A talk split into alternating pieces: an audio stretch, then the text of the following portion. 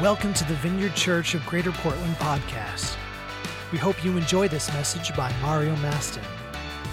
For more podcasts and other resources, please visit www.vineyardportland.org. From the beginning of the year, if you haven't been around, if you have, you know this, uh, a short series that did over five, o- over four weeks on being built together. Uh, from Ephesians chapter 2, with the primary text was there, verses 21 and 22. And just the way that God is building his people together and the way that he's doing that for us as a local church. And during that series, I think it was in the third message, there was one aspect of that third message that I want to kind of drill down on this morning and talk about in a little, uh, a little bit more detail and in a closer way, uh, and apply that to the reality of our life as God is building us together as a church. And that thing I want to speak about is unity, or what I'm going to call unity living. Now, is this on the overhead behind me? Okay. All right, it's up there now. Okay, good. Delayed reaction. It's there now. Um, so, the reality is that the scripture talks a lot about the issue of unity. Unity is dear to the heart of God, as I understand the scripture, both Old Testament and New. And I just want to give you a sample scripturally uh, from the, the two uh, portions of Scripture, Old and New Testament, uh, that speak to this reality and give the underscore just how important unity is to God.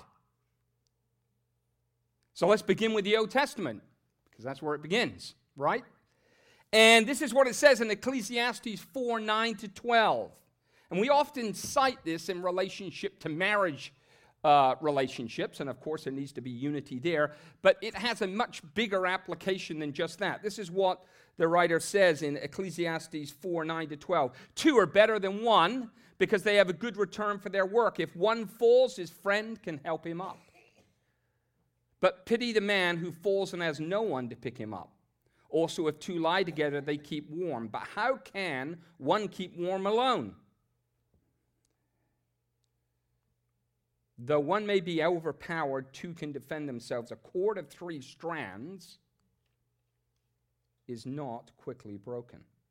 Amos 3 3 says, Do two walk together unless they've agreed to do so? Then in the New Testament, we read this Matthew 12 25. Jesus says this Every kingdom divided against itself will be ruined Parenthetically, it might be good if our country recognized that. Every kingdom divided against itself will be ruined, and every city or household divided against itself will not stand. Division is the antithesis of unity. When there is no unity, you will find division. And Jesus says, where there's division, there's ruination. Then, in his prayer for unity for the church, for his people in John 17, his great high priestly prayer, Jesus said this Holy Father, protect them by the power of your name, the name you gave me, so that they may be one, so that they may be one, as we are one. And then he continues in that prayer My prayer is not for them alone I pray for those who will believe in me through their message. That all of them may be one. Father, just as you are in me and I am in you, may they also be in us, so that the world may believe that you have sent me. There is a connection between the world believing that the Father sent Jesus and unity or oneness among his people, those who believe on his name. There's a direct correlation between those two, as I understand the prayer of Jesus right here. I have given them the glory you gave me, that they may be one, as we are one. I in them, and you in me. May they be brought to complete unity. Now, I put these phrases in the upper uh, this phrase in, in the uppercase, as I have with one, in order to emphasize the reality of what Jesus is emphasizing in this prayer. May they be brought to complete unity to let the world know, here it is again, the knowledge of the world is about the revelation of who Jesus is, is connected to unity and oneness among his people. Complete unity to let the world know that you sent me and have loved them even as you have loved me. Now, those are just a few verses from the Old and New Testament that speak to the reality that unity is important to God. It's dear to God's heart. Howard Snyder, in his book, The Community of the King, says the Bible insists that there is but one God. That God, the Trinity, is one. And all that exists comes from his hand. So unity is not just something that God uh, considers to be important and that it's dear to his heart. Unity is something that's at the very center of the essence of who God is. Unity is the visible expression of the invisible triune God who enjoys perfect oneness in his threeness. There's no such word as threeness, but can't think of another way to say it. He perfect oneness exists within the Godhead, Father, Son, and Holy Spirit. There is a threeness. Three persons who are indivisibly one. That's what's distinctive about Christian theology when it comes to this understanding of who God is. The idea that there are three persons who are indivisibly one. There's a perfect unity in who God is. And the unity of the church and among God's people should be a spiritual expression and demonstration of the reality that's true of God Himself. So, this is not just some abstract theological truth about God. This is something that is to be manifest among His people. And that means us. And that means every local church. It means every group of God's people. Now, you know, I've been quoting in this series, and I'm going to quote at least three times today from Bonhoeffer. He's one of my, uh, I'm one of his fans. Um, and he says this, because he has so much to say about a lot of things, but especially Christian community and church life. And he says Christian brotherhood, and I would add sisterhood, is not an ideal which, it, which must be realized. Rather, it is a reality created by God in Christ in which we may participate. God is look, not looking for us to create unity. Unity is something we receive from Him in Christ. And now we must, by faith and obedience, participate in that unity that God has brought us into in Christ, not only with Him, but with one another through the Holy Spirit. It's this reality of unity in Christ, of the unity of the church, that I want to think about for a little bit this morning. And to really get what this looks like for us and how we participate, how we enter into it. So it's not just an abstract, abstraction, but it becomes a part of the way that we relate to one another, the way that we do church, the way that we relate to the broader body of Christ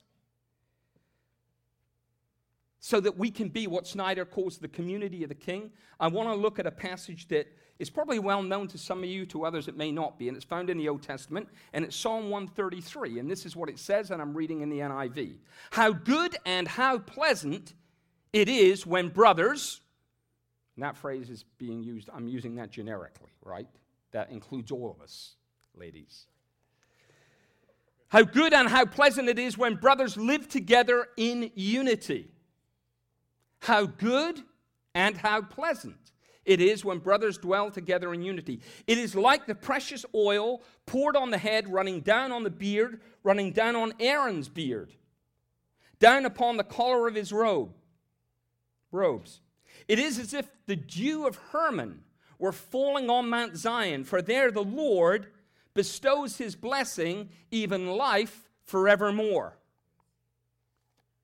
Now, this particular song was sung by the Levites in temple worship. It was sung as a responsive expression of worship, a song called a Hallel. The Levites would chant or sing the phrase of the song. In other words, they would chant or sing, How good and how pleasant it is when brothers live together in unity. Then all the worshipers would respond, Hallelujah. Let's try that. Let's try it, okay? So imagine I'm a Levite. Got the beard, I've got the oil. I'll talk more about that in a minute. And I'm the Levite, right? So I'm going to chant this out, and then you're going to respond, Hallelujah, as the people of God. So, how good and how pleasant it is when brothers live together in unity. Hallelujah. There you go. That's cool. I like that. I like the responsive thing. Now, the psalmist uses here two vivid images to convey to us what unity looks like and how good and how pleasant it is and what it means to, to, to experience God's blessing. And the first of those he uses is the anointing oil. And uh, that was used for ceremonial purposes, uh, and it was comprised of olive oil and sweet smelling spices. And that amazing oily concoction, the Levites, uh, when they led worship, this oil would be poured on their heads, and it symbolized the Spirit of God. And in fact, throughout Scripture, oil has that connotation. It, it, it's a symbolic representation of God's presence and God's Spirit at work. And it produced a, like a pleasant aroma that would fill the temple. And as the psalmist makes clear, the oil was abundant. It wasn't a little bit, it was like coming down in abundance. It ran down their heads, onto their beards, it flowed onto their garments. It was bountiful and it was sweet. Now, I got to tell you, like, I'm talking to the guys right now, ladies. Uh, unless you're growing a beard, but uh, you probably aren't. So I'm talking to the guys right now for a second, just a little time out. And it's going to turn into a little bit of a promo, too. There is nothing like oil on your beard. If you have a beard, there's nothing like oil. Now, our daughter Heather lives in New York City. She's very cool. It's a cool city. There's a lot of options there. And every Christmas, she always buys me a very thoughtful, cool gift.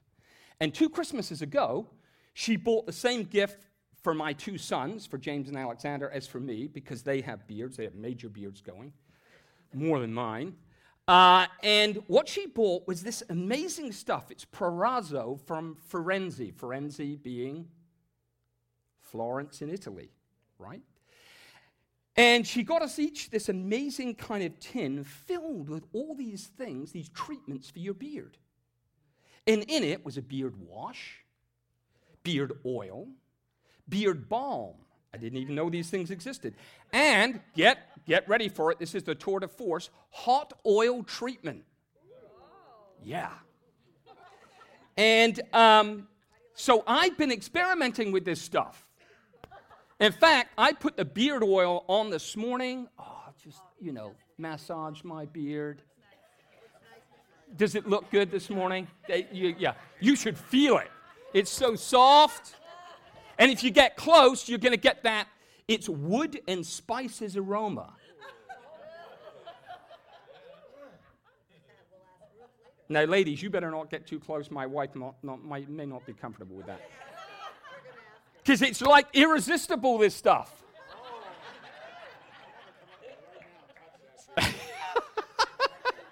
Come on, Jim, go on. Give it a little rub.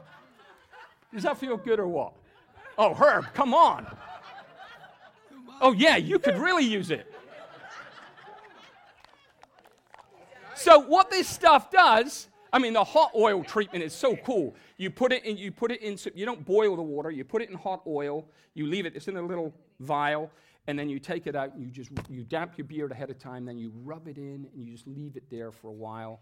I did this the other day, did I not?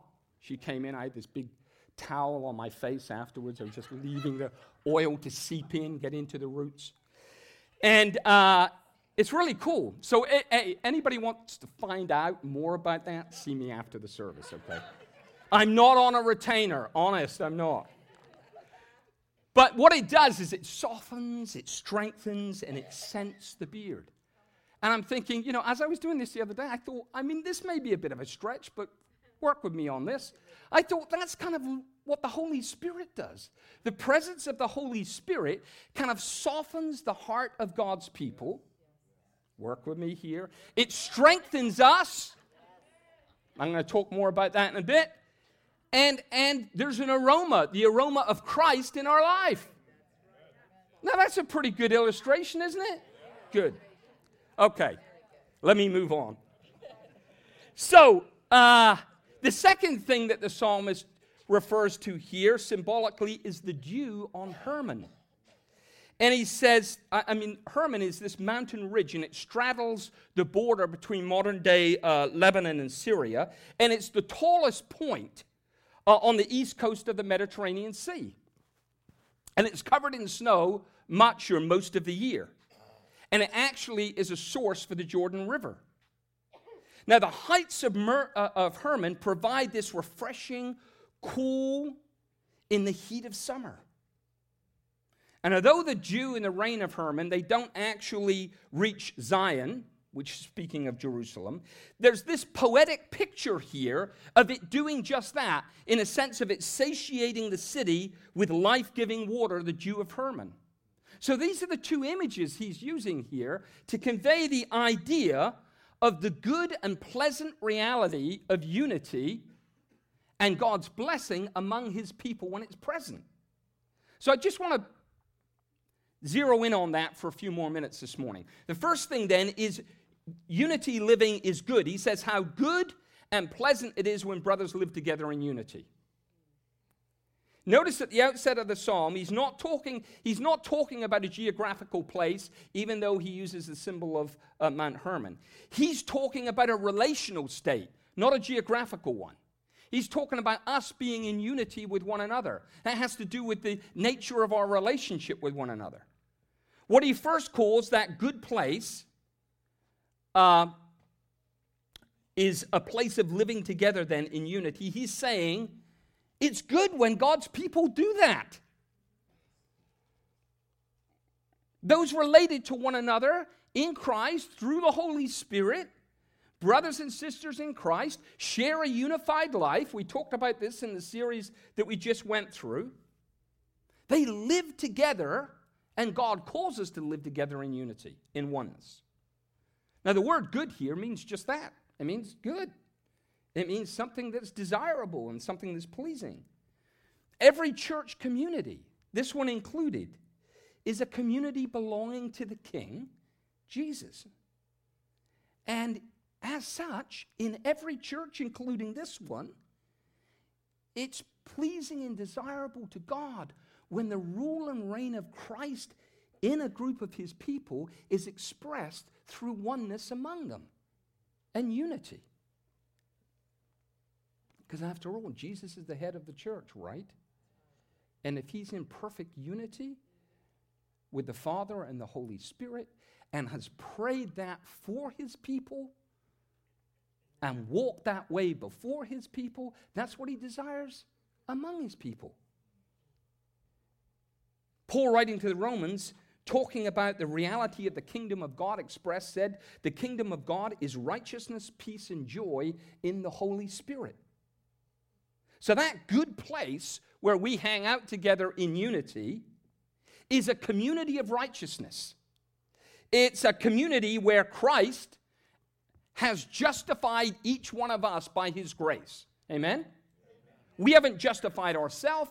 God did that for us in Christ. He has made us that we're not righteous, righteous in him. A state of being now in a right relationship with God. And that should transmit, here's the connection, that tr- should transmit to us being in a right relationship, not just positionally or theologically, but, but experientially with one another. If we're going to live in the good place of genuine unity, we have to recognize that truth.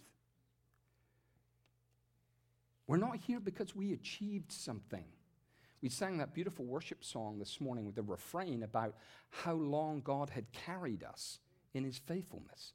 I was thinking about that this morning as I was worshiping, and last night we did that song too. Just the faithfulness of God to carry us. We didn't get here on our own. And we're not going to get where we're going on our own.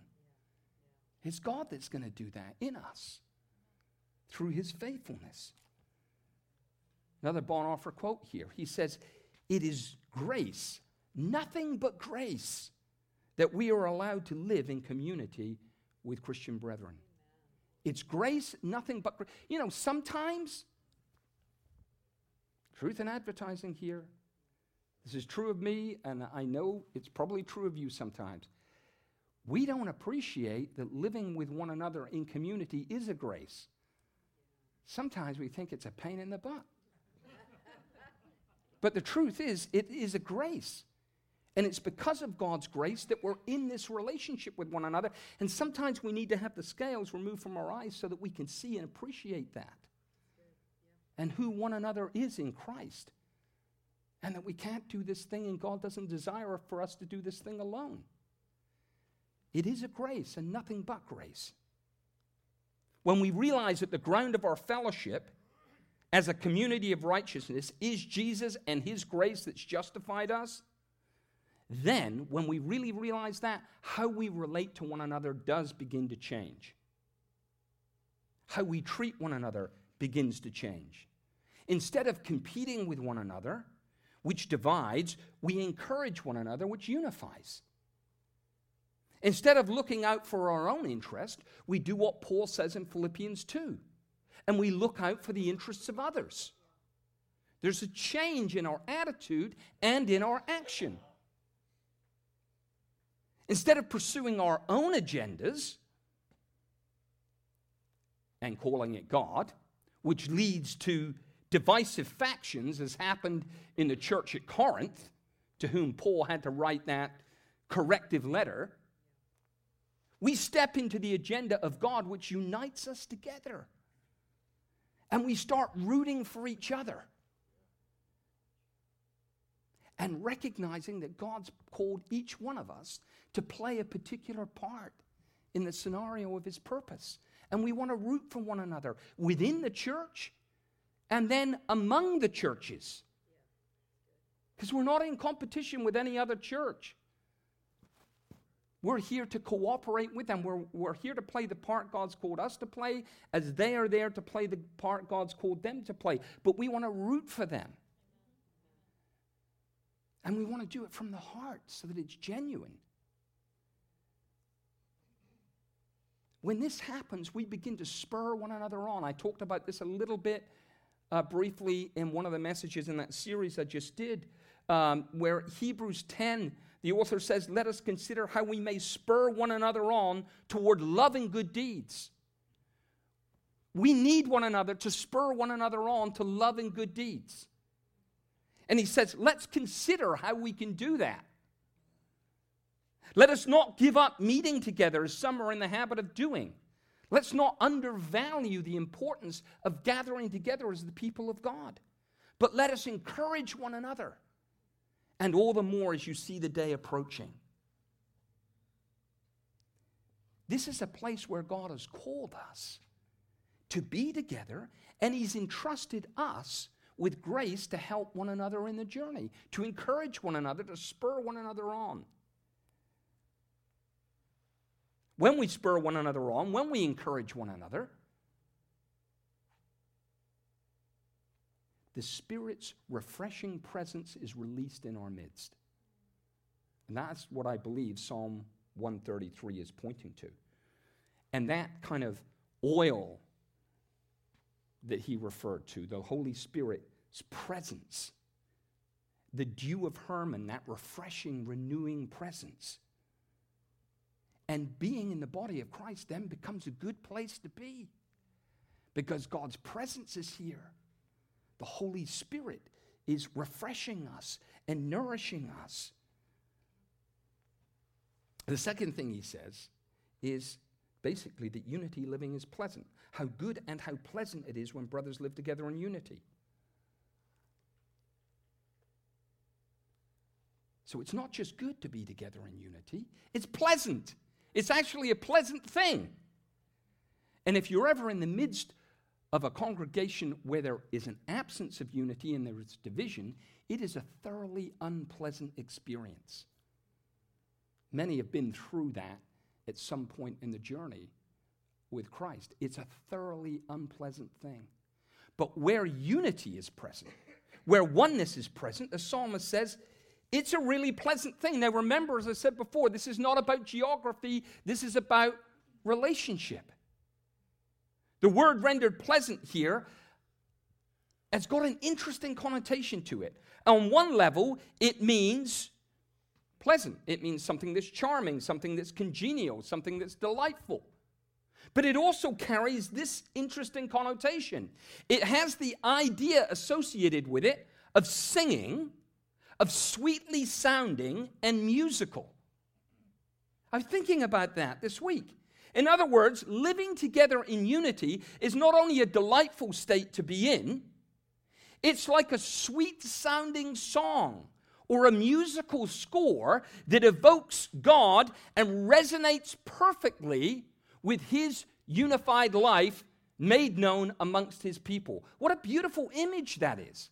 What a thing to consider that. That oneness and unity is like a sweet song. It's resonating in the body of Christ with what's true in the Godhead, within God Himself.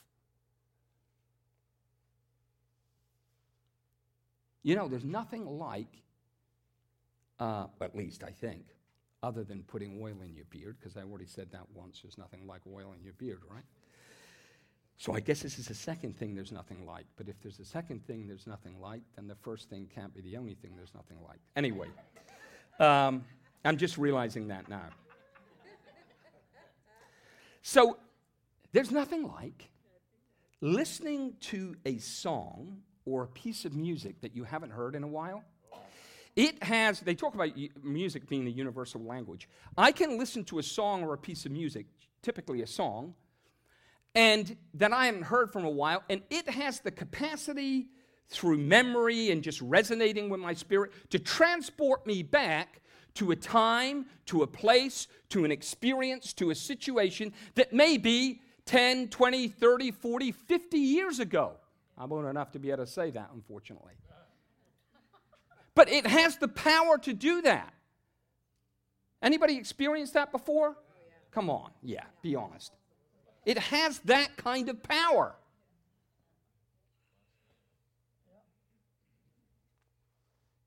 This is how it is with the pleasant nature of the unity of God's presence. There's a resonance that takes you into another place. When we're in a place of unity with one another and oneness, it, it's like it transports us into the domain and space of God Himself because we are experiencing and we are expressing what's true of God. There's a resonance between us and Him. It's a beautiful thing. It's a sweet thing. It is, in that sense, a spiritually melodic thing. It's pleasant. It's pleasant to see. It's pleasant to hear. It's pleasant to observe it. And it's pleasant to participate in it. And what comes with that is great joy. And we are supposed to be a community of joy. We are. As followers of Jesus, we're not supposed to be morose. We're supposed to be a community of joy. What God spoke through the prophet Zephaniah about his people Israel is a prophetic picture of how he feels about the church, I believe, you and me. And it provides a model for how we as his kingdom people should live. And this is what God declared to Zephaniah. He said this The Lord your God is with you Think about that this morning. The Lord your God is with you. I refer that back to what I shared about that word of faithfulness that Jim had toward the end of worship. If you're going through a season right now where you're questioning the faithfulness of God, I want you to know, and He wants you to know, He is with you. But He is with us as a people. The Lord your God is with you. He is mighty to save. Our God is not a wimp. Our God is mighty to save. He will take great delight in you. He will quiet you with his love. And here it is He will rejoice over you with singing. That's the kind of God that you and I have, that we're in relationship with. One who's mighty to save, who delights in us. Now, the enemy of our soul would tell us that God does something other than that. But that's a lie. God delights in us. Now, He doesn't delight in everything that we necessarily do because we're a work in progress, right? Sometimes there are things we do that God doesn't delight in, but that's not what it says. It doesn't say He delights in our actions, it says He delights in us, in who we have been made to be through His Son and in His Son. He delights in you, and He will quiet you when your mind is racing when your spirit is agitated, He will quiet you with His love, which is steadfast and unfailing and constant, and He will rejoice over you with singing. I love that imagery, that picture. The truth is that God finds being in relationship with us, having reconciled us to Himself in Christ, a really delightful thing. He's not putting up with us, He delights in us. It's a really pleasant reality. And the joy he feels is expressed in the song that he sings over us. I believe God is singing a song, as it were, over every single one of our lives. He can't contain how he, like, when you burst into song, if you ever do that, spontaneously, don't spontaneously combust, but spontaneously burst into song, it's usually because you, you can't contain yourself, right? And that's, I believe, how God feels about us, about all of his people. When we live in unity with one another, delighting in one another, rejoicing in one another in the church, the church really becomes a pleasant place to hang out. It really does. Because then, instead of criticizing one another, which tears away at the fabric of the body of Christ, whether that happens within a local church or between churches, criticism always tears away at the fabric of the church. And usually, when it's done, it's not initially done openly. It's usually done in secret, and then eventually it manifests into something wicked. Instead of criticizing one another and tearing away at the fabric of the church, we make life pleasant. And instead of producing a discordant note of division, there's this song of unity in the church. And what happens then? We strengthen one another. When we celebrate each other, when we cheer for each other, when we rejoice for each other, then the joy of God's presence fills the new covenant temple of the church. I hear often people talking about, I want to see the glory of the Lord, and then they don't walk in the kind of basic unity that God requires for His anointed presence to be made known. They want some experience, but won't pay the price of walking in the unity that God calls us to. You will never get the glory of God if you're not willing to walk in unity with your brother and sister in Christ. It just will not happen. You'll get some fake experience that gives you an emotional high, but you will not experience the reality of what God is talking about here in Psalm 133, what Jesus prayed for in John 17. And God will settle for nothing less. And we shouldn't either. We're his kids, we're his people. I want that sweet aroma of the anointing of God's presence to fill this individual temple and to fill this corporate temple.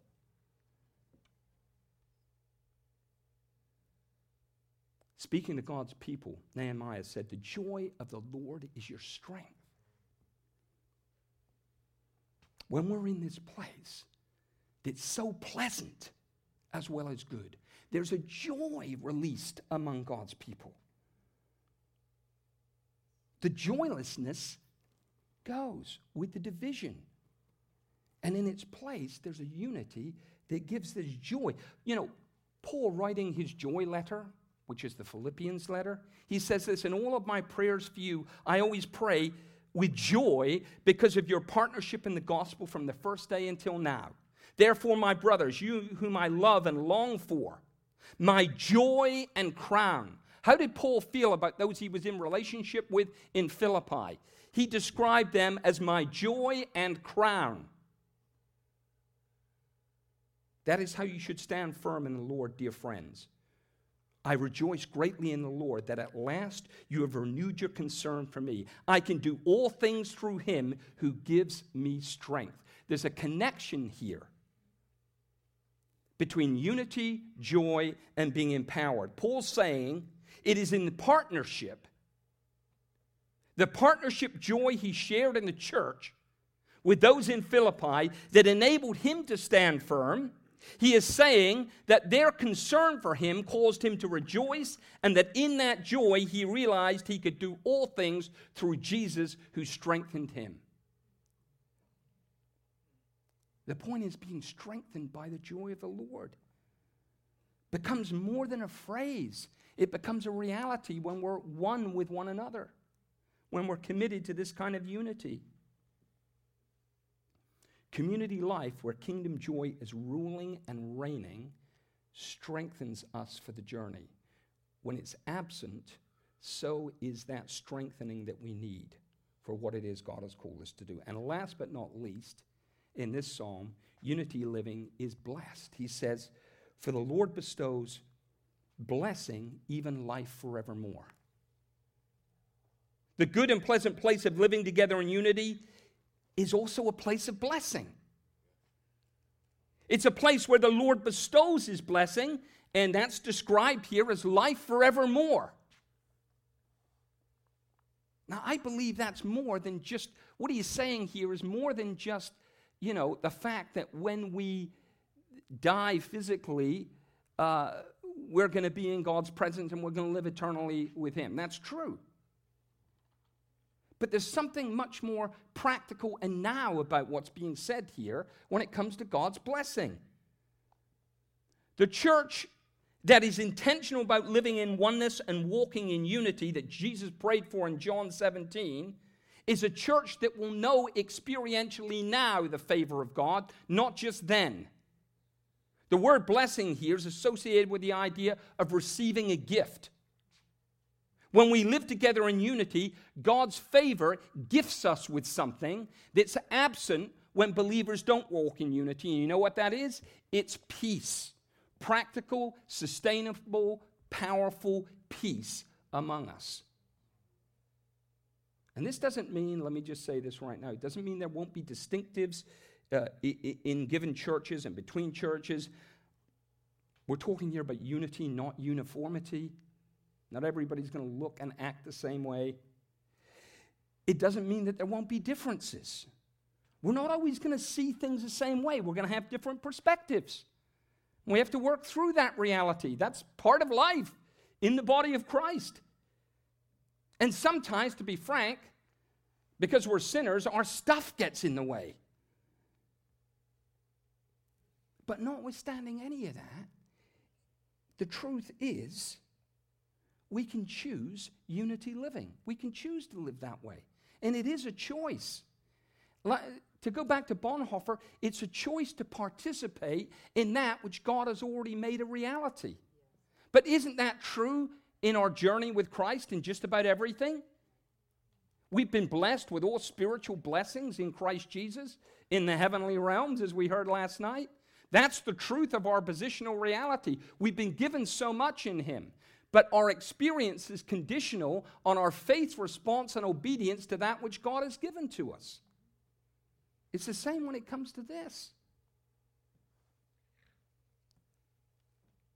Ephesians 2:14 says for he himself is our peace who has made the two one and has destroyed the barrier the dividing wall of hostility. We are a community of peace in Christ. And where oneness and unity are present, so is peace. And how is that manifest? Well, it's manifest in a commitment whereby we serve one another. The word unity in Psalm 133 conveys the idea of being together and living uh, along with others, but also the idea of being close in proximity. Meaningful unity has a lot to do with proximity, walking things out together in life.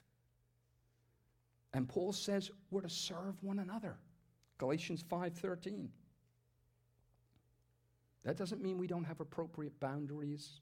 We do. It doesn't mean you sublimate your individuality. We're not saying that either. Okay? Just putting that out there. But we are called to be in proximity with one another. That's part of the reason the writer of Hebrews says, don't give up meeting together. You need to be in proximity with one another if you're really going to live out this oneness unity thing that God prayed for in John 17 from the lips of Jesus.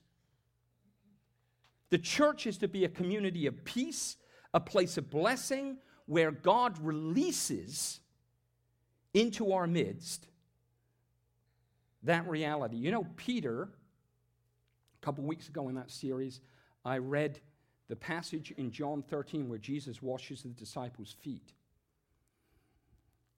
In the lead up to that, Peter is the guy who says, No, you don't need to wash my feet. He's talking with Jesus. And, and, and Jesus he basically said, You don't need to do that. And Jesus said, Yes, I do. And that same Peter later wrote these words in his first letter. He writes this Finally, all of you live in harmony with one another. That's another way of saying be one with one another be united together with one another. Live in harmony with one another. Be sympathetic. Love as brothers. Be compassionate and humble. Do not repay evil with evil or insult with insult, but with blessing. Because to this you were called so that you may inherit a blessing.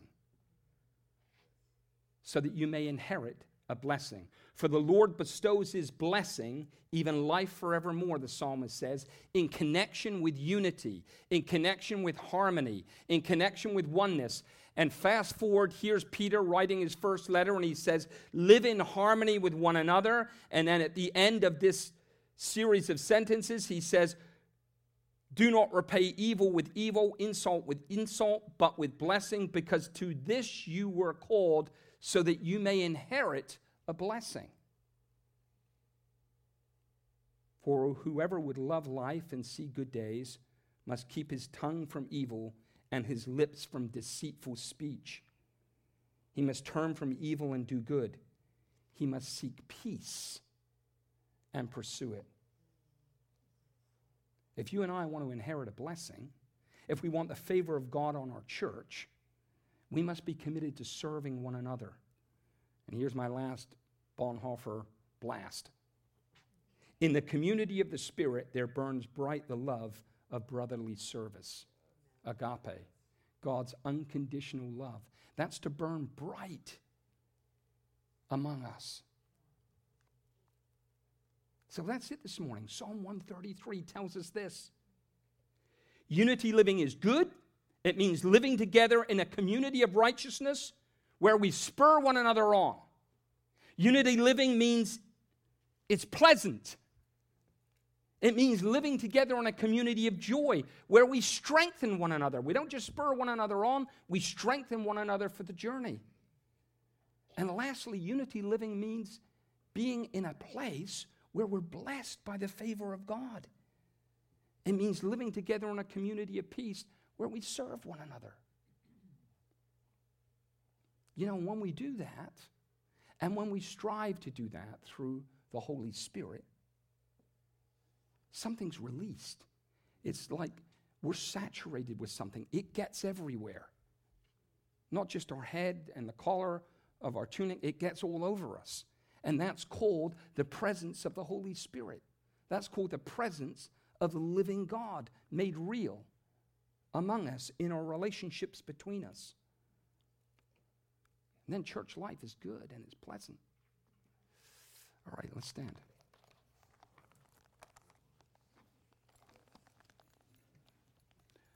So I just want to invite uh, those that are on the ministry team to come up this morning, give people an opportunity to receive prayer. And as they're coming up, let me just let me conclude with a simple prayer here first, because we need God's help and grace to live this. it's, it's not an automatic thing, is it? You know, it's not going to come through the power of positive thinking. It's going to come through the enabling of God's grace released into our lives and our relationships with one another through the Holy Spirit. And I think all of us really desires that. So Father, we thank you this morning that being together in unity, something you have made real for us in Christ, is a good and pleasant thing. Lord, help us by the power of your Holy Spirit through the presence of your grace in our lives personally and in our corporate life collectively to walk in the oneness that Jesus prayed for, Father, in his high priestly prayer, so that we may be one as you are one, so that the world may know that Jesus came from you, Father, in his